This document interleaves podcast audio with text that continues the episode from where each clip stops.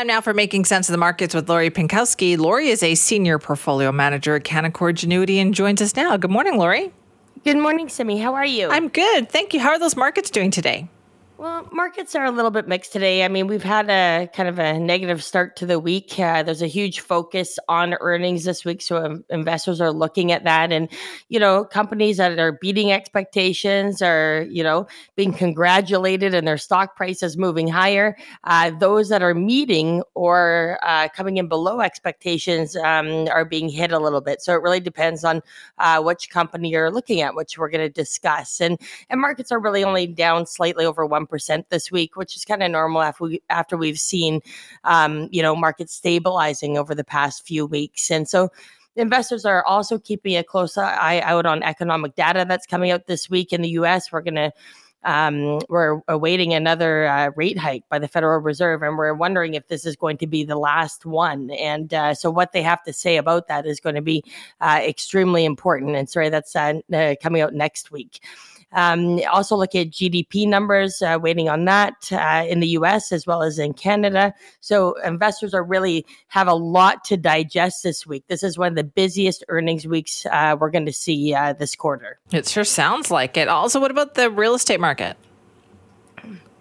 We're seeing some improvement in the real estate market uh, in Canada. We're seeing um, even just you know um, for clients, clients are looking at that we're looking at buying or actually you know making transactions happen. But really overall in Canada, we're seeing sales activity increase.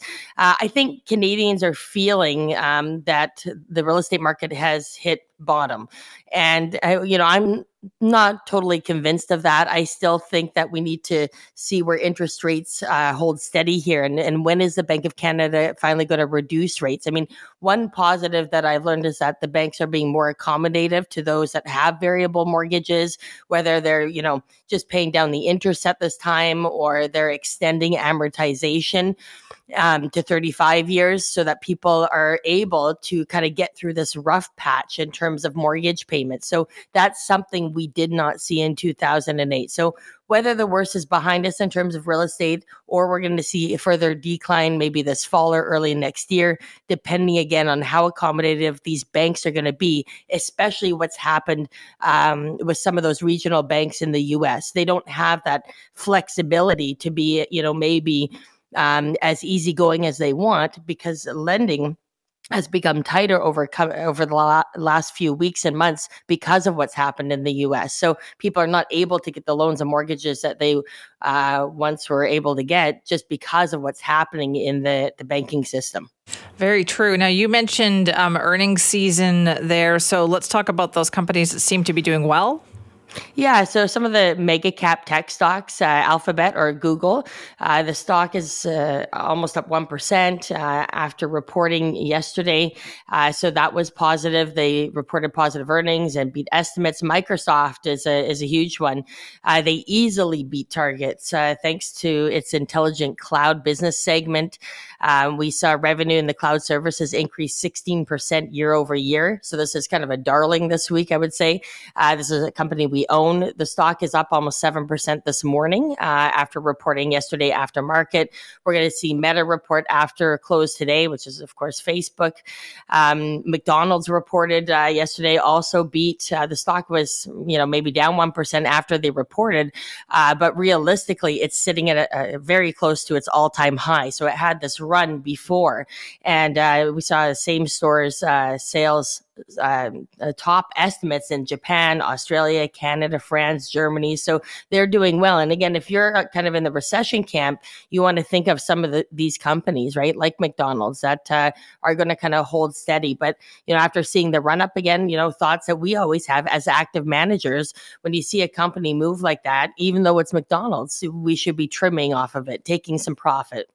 Um, Chipotle uh, Mexican Grill is sizzling, as they say, beating both earnings and revenue. The stock is up 12% this morning. So, again, it's not all bad news out there, Simi. I think that's important. Again, not all companies are reporting well. Um, UPS, United Parcel Service, uh, it's down 11%. This isn't the company we own.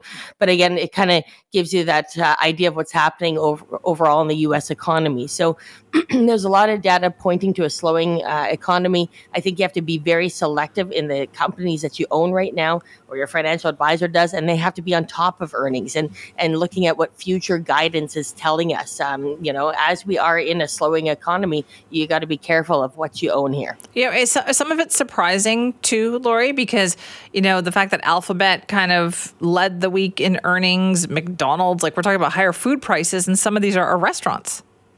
Yeah, no, it's true. And what you know, McDonald's is looking for is uh, they definitely felt their costs go up, uh, and what's going to depend going forward uh, is on higher traffic uh, to drive their their growth this quarter. And I, I remember again, as food prices come down, and uh, it, essentially, uh, you know, the idea is is that food prices will be lower at some point, that they're going to be able to lower prices. Not everyone's a believer in that, but if they want to increase foot traffic and they want business coming their way, maybe that's what they're going to have to do uh, over the next quarter or two. So that's something that we'll be watching. Um, you know, but it's interesting to see that a lot of these com- companies are coming out much more positive than expected. Uh, so it's a surprise to the upside. Okay, so now if we do make some money and we have a little bit that we would like to preserve, how do we start to do that?